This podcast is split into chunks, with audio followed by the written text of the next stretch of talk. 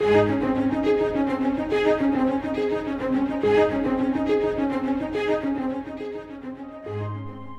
is no name like the name of our God because there is no one like our God. The many divine names used in Scripture reveal His perfect nature. Let's open the Word of God today with Scott Pauley and learn more about the name.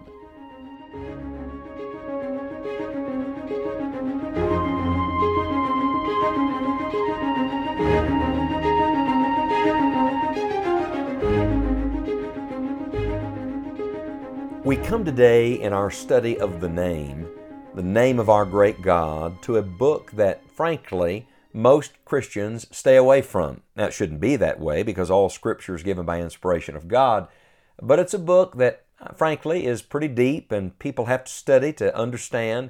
It is the book of Ezekiel. And I bring you today to the last chapter and to the last verse and to the last phrase of Ezekiel's writing. It's found in Ezekiel chapter 48 and verse number 35.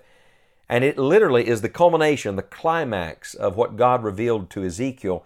You see, in this chapter, we have a picture of Jerusalem someday. We have a picture of the city of God, of Zion, of what the Lord is going to do. Oh, we have much to look forward to. And after describing it, it describes all the gates of the city and so many things about it and its connection to Israel. We read in Ezekiel chapter 48, verse 35, these words It was round about 18,000 measures, and the name of the city from that day shall be, The Lord is there. Isn't that beautiful? Oh, what a phrase! The Lord is there. Uh, what is going to make the city so amazing?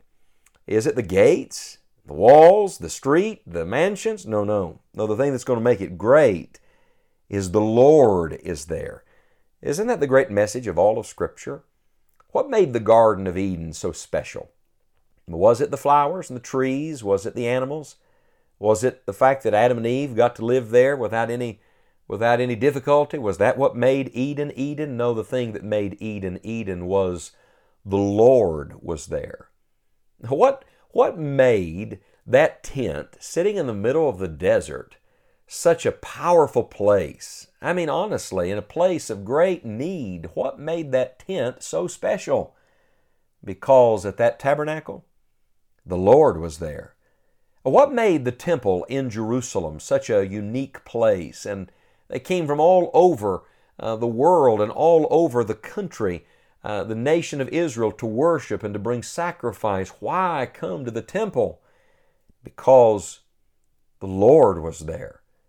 And what was so special in that stable that night in Bethlehem? What, what was uh, the thing that made angels show up? What was the thing that made wise men take notice? What was the thing that brought shepherds to worship? Was it Joseph? Was it Mary? No, my friends, it was that the Lord was there. Throughout the gospel records, at every twist and turn, what, what made things special in Galilee or in Judea at certain times? What, what made a household change or a city get transformed? What made people's lives better? I'll tell you what it was. The Lord was there. And then when you receive the Lord Jesus Christ as your personal Savior, uh, what is it that makes the difference? Is it you trying harder? Working more diligently, turning over a new leaf, being a better man or woman? No. No, rather, it is the fact the Lord is there. The Lord comes to live inside of you in the person of the sweet Holy Spirit of God. What makes it special when God's people get together? Jesus said, Where two or three are gathered together in my name, there am I in the midst of them. I'll tell you what's special about assembling. It's not just that I'm there or you're there. It's not that your favorite preacher's there or all the people happen to show up for a special meeting. No, it is that the Lord is there. And what's going to make heaven heaven? What will make the new heavens and the new earth and this new Jerusalem so special? Uh, will it be the, uh, the beauty of it all? Will it be the, the provision? Will it be that the devil's not there? No. No, the thing that's going to make it all special is summed up, I think, in the final four words of Ezekiel's writing The Lord is there. Remember, it is always the presence of God that makes the difference. The thing that makes any place or any time special is that the Lord is there. Now, what is true in the millennial kingdom that Ezekiel is describing here in Ezekiel 48 is also true today. My friend, the thing that will make this day special, the thing that will make this day meaningful is this that the Lord is there in your life. The Lord is present. Yea, though I walk through the valley of the shadow of death, I will fear no evil, for what? Thou art with me. It might be a happy place you're in today, or it might be a sad place. It might be a mountain, or it might be a valley. It might be a time of great abundance, or it may be a time of great need. But I say to you, whatever place you're living in or walking through today, watch this, the Lord is there. You say, how can you say that? Well, because Jesus said that. He said, Lo, I am with you always, even to the end of the world. Amen. He promised in Hebrews 13, I will never leave thee nor forsake thee. You see, my friend, if you're a believer, you have the Lord with you at this present moment. You're not just going to be with Him someday, you have Him with you now.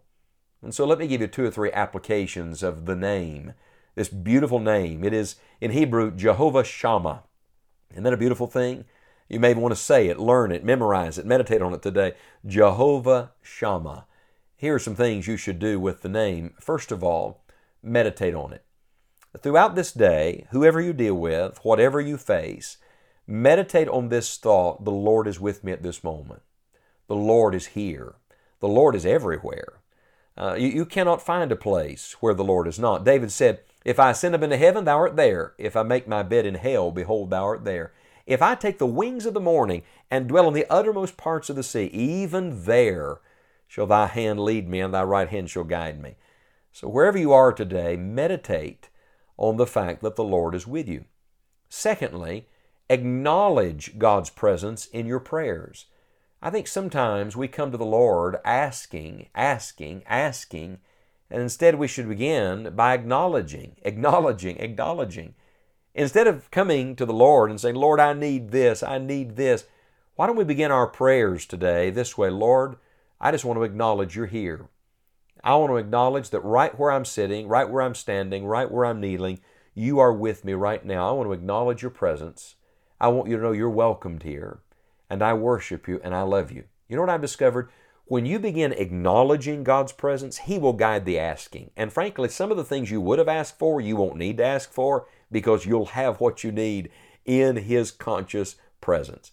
So meditate on the name. Then, in your prayer life, acknowledge the name and then a third application of this name is speak the name to others. Now, you may not speak the Hebrew name, Jehovah Shammah, it'd be okay to do that, but you can simply say, Let me tell you what's changed my life. The Lord is here. Let me tell you what I'm looking forward to in eternity. The Lord is there. Let me tell you what you need. You need the Lord in your life. In other words, this name is a name that brings God near to us and should bring us near to God. Oh, what a name is the name of the Lord who is here. Well, I've enjoyed studying with you these names of Jehovah God. Now, there are many more. We've just scratched the surface. But God willing, we're, we're moving on now in our study. We'll move into the New Testament now to the name. And I want you to see that the Jehovah of the Old Testament is the Jesus of the New Testament. Oh, I don't want to get ahead of myself, but Emmanuel, what? God with us. Doesn't that sound a lot like the Lord is there? You see, God's desire has always been to be with His people and for His people to know and use His name.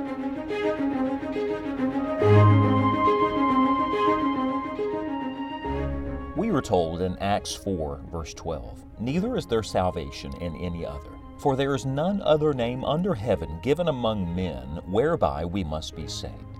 If you do not know Jesus Christ as your personal Savior, you can place your faith in Him now. And God promises, Whosoever shall call upon the name of the Lord shall be saved. We encourage you to listen to all of our studies in this series and find other helpful tools on our website. If you would like to support this Bible teaching ministry, you may do so at enjoyingthejourney.org. Thank you for helping us reach others with the gospel.